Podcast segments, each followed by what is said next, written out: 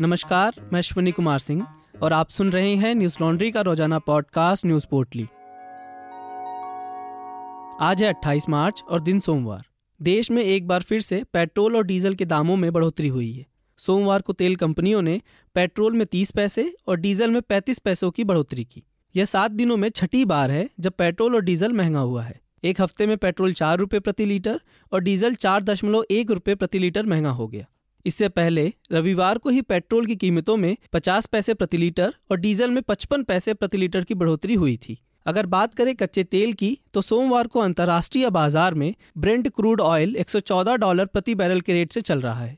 बता दें कि फरवरी में 140 डॉलर प्रति बैरल पहुँच गए कच्चे तेल के दाम, अब 114 डॉलर प्रति बैरल है। पिछले दिनों रेटिंग एजेंसी मूडीज ने रिपोर्ट जारी कर कहा था कि भारत के top fuel retailers, IOC BPCL और एचपीसीएल को नवंबर से मार्च के बीच 2.25 अरब डॉलर के रेवेन्यू का नुकसान हुआ है, जिसकी पूर्ति करने के लिए तेल कंपनियाँ कीमतें बढ़ा रही हैं।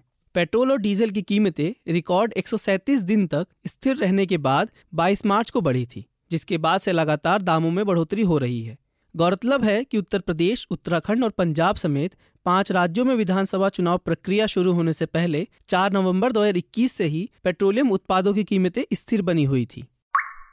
केंद्रीय ट्रेड संघों के द्वारा 28 और 29 मार्च को भारत बंद का ऐलान किया गया है। यह बंद मोदी सरकार की उन नीतियों के खिलाफ बुलाया गया, जिनकी वजह से कर्मचारियों, किसानों और आम लोगों पर गलत असर पड़ रहा है।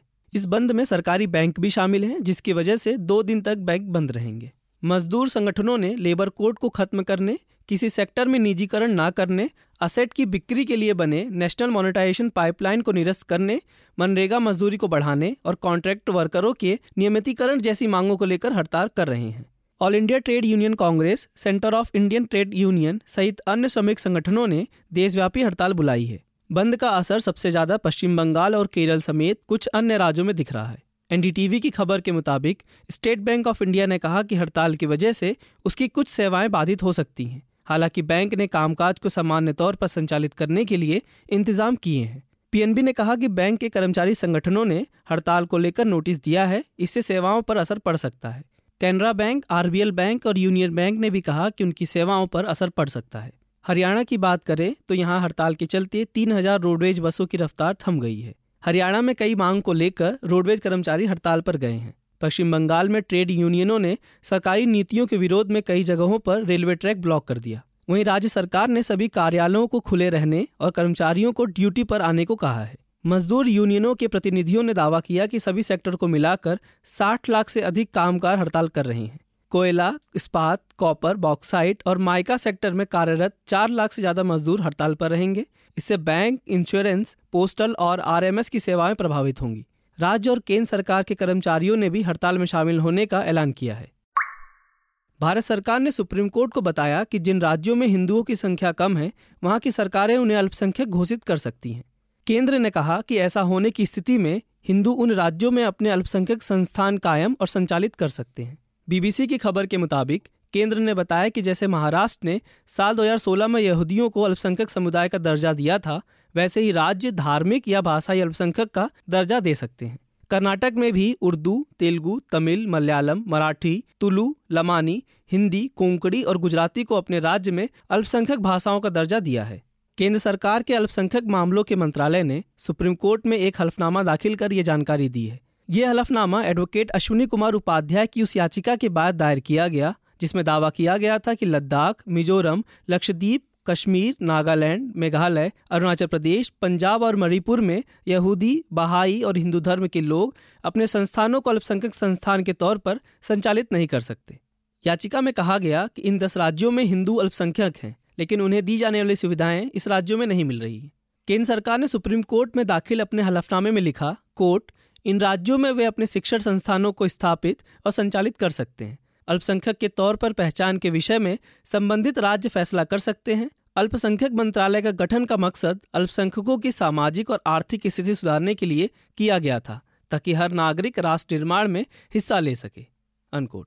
इसके अलावा, केंद्र ने यह भी कहा कि सिर्फ़ राज्यों को अल्पसंख्यकों के विषय पर कानून बनाने का अधिकार नहीं दिया जा सकता, क्योंकि ये संविधान और सुप्रीम कोर्ट के कई निर्णयों के विपरीत होगा। गोवा के मुख्यमंत्री प्रमोद सावंत ने सोमवार को लगातार दूसरी बार गोवा के सीएम पद की शपथ ली। राज्यपाल पी एस श्रीधरन पिल्लई ने श्यामा प्रसाद मुखर्जी स्टेडियम में पद और गोपनीयता की शपथ दिलाई। प्रमोद सावंत 2017 में तत्कालीन मुख्यमंत्री मनोहर पारिकर के निधन के बाद सीएम बने थे। सावंत के शपथ ग्रहण समारोह में प्रधानमंत्री नरेंद्र मोदी गृह मंत्री अमित शाह रक्षा मंत्री राजनाथ सिंह, बीजेपी अध्यक्ष जेपी नड्डा समेत बीजेपी शासित राज्यों के सीएम और बीजेपी के कई वरिष्ठ नेता शामिल हुए। शपथ ग्रहण समारोह में विश्वजीत राणे, रवि नाइक नीलेश कैबराल, सुभाष शिरोडकर समेत आठ मंत्रियों ने शपथ ली। मंत्रियों ने अंग्रेज़ी, हिंदी और मराठी भाषाओं में शपथ ली। बता दें कि हाल ही में हुए चुनाव में भाजपा 40 सीटों में से 20 सीट जीतकर सबसे बड़ी पार्टी बनी है। उसे महाराष्ट्रवादी गोमंतक पार्टी के दो और निर्दलीय विधायकों का समर्थन है। यह राज्य में दूसरा मौका है जब शपथ ग्रहण राजभवन के बाहर हुआ। इससे पहले साल 2012 में मनोहर पारिकर ने पंजी के कैंपल ग्राउंड में मुख्यमंत्री पद की शपथ ली थी। गोवा की सरकार के साथ ही आज के दिन उत्तर प्रदेश में विधायकों ने विधानसभा में शपथ ली। सीएम योगी ने 25 मार्च को लखनऊ के अटल बिहारी वाजपेयी स्टेडियम में मुख्यमंत्री पद की शपथ लेने के बाद आज बतौर विधायक शपथ ली। चीन के सबसे बड़े शहर शांघाई में सोमवार से पाँच दिनों के लिए लॉकडाउन लगाया गया है। कोरोना वायरस के बढ़ते मामलों के कारण यह बंद किया गया है। चीन सरकार इसके बाद देश के पश्चिमी हिस्से में एक अप्रैल से कोरोना टेस्टिंग करेगी, इसलिए वहाँ भी लॉकडाउन लगाया गया है। कोरोना का हॉटस्पॉट बन चुके शांघाई की जनसंख्या करीब दो दशमलव छह करोड़ है। मार्च महीने की शुरुआत से ही यहाँ कोरोना के केस बढ़ने लगे थे, जिसके बाद यह शहर देश में कोविड का हॉटस्पॉट बन गया। मीडिया रिपोर्ट्स के मुताबिक, राष्ट्रपति शी जिनपिंग ने कोरोना की रोकथाम के लिए किए जा रहे प्रयासों की सराहना करते हुए कहा, महामारी को रोकने के लिए जो भी उपाय किए जा रहे हैं, वह बेहतरीन है। चीन में वैक्सीनेशन का आंकड़ा सत्तासी प्रतिशत है, जो कि बुज़ुर्गों में काफ़ी कम है। बीबीसी की एक रिपोर्ट के मुताबिक, चीन में कोविड जाँच में हर 16 में से एक व्यक्ति संक्रमित पाया जा रहा है। विशेषज्ञों के मुताबिक, वैक्सीनेशन के कारण गंभीर मामले कम आ रहे हैं। हालाँकि, आने वाले दिनों में अस्पतालों में भर्ती होने वाले मरीजों की संख्या बढ़ सकती है। यहाँ भी ओमिक्रॉन के सब वेरिएंट बी के कारण केस तेज़ी से बढ़ रहे हैं। अमेरिका में भी इसी वेरिएंट के मामलों में बढ़ोतरी देखी गई है। न्यूयॉर्क में भी संक्रमण के कुल मामलों में थोड़ी तेज़ी देखी गई है। हालाँकि अमेरिका में फ़िलहाल अस्पतालों में भर्ती होने की दर और डेथ रेट कम है। पिछले हफ़्ते अमेरिकी राष्ट्रपति जो बाइडेन की chief medical adviser doctor Anthony Fauci ने कहा था कि केस बढ़ने पर लॉकडाउन लगाना पड़ सकता है। वहीं भारत में कोविड 19 की स्थिति फ़िलहाल पूरी तरह से काबू में है। केंद्रीय स्वास्थ्य मंत्रालय के मुताबिक 28 मार्च को कोविड के 1270 नए केस सामने आए। यह लगातार आठवां दिन है जब नए केस 2000 से कम दर्ज किए गए हैं। देश में एक्टिव मरीजों की संख्या भी घटकर सोलह हो गई है। वहीं अब तक एक सौ बयासी करोड़ से ज़्यादा वैक्सीन की डोज लगाई जा चुकी है।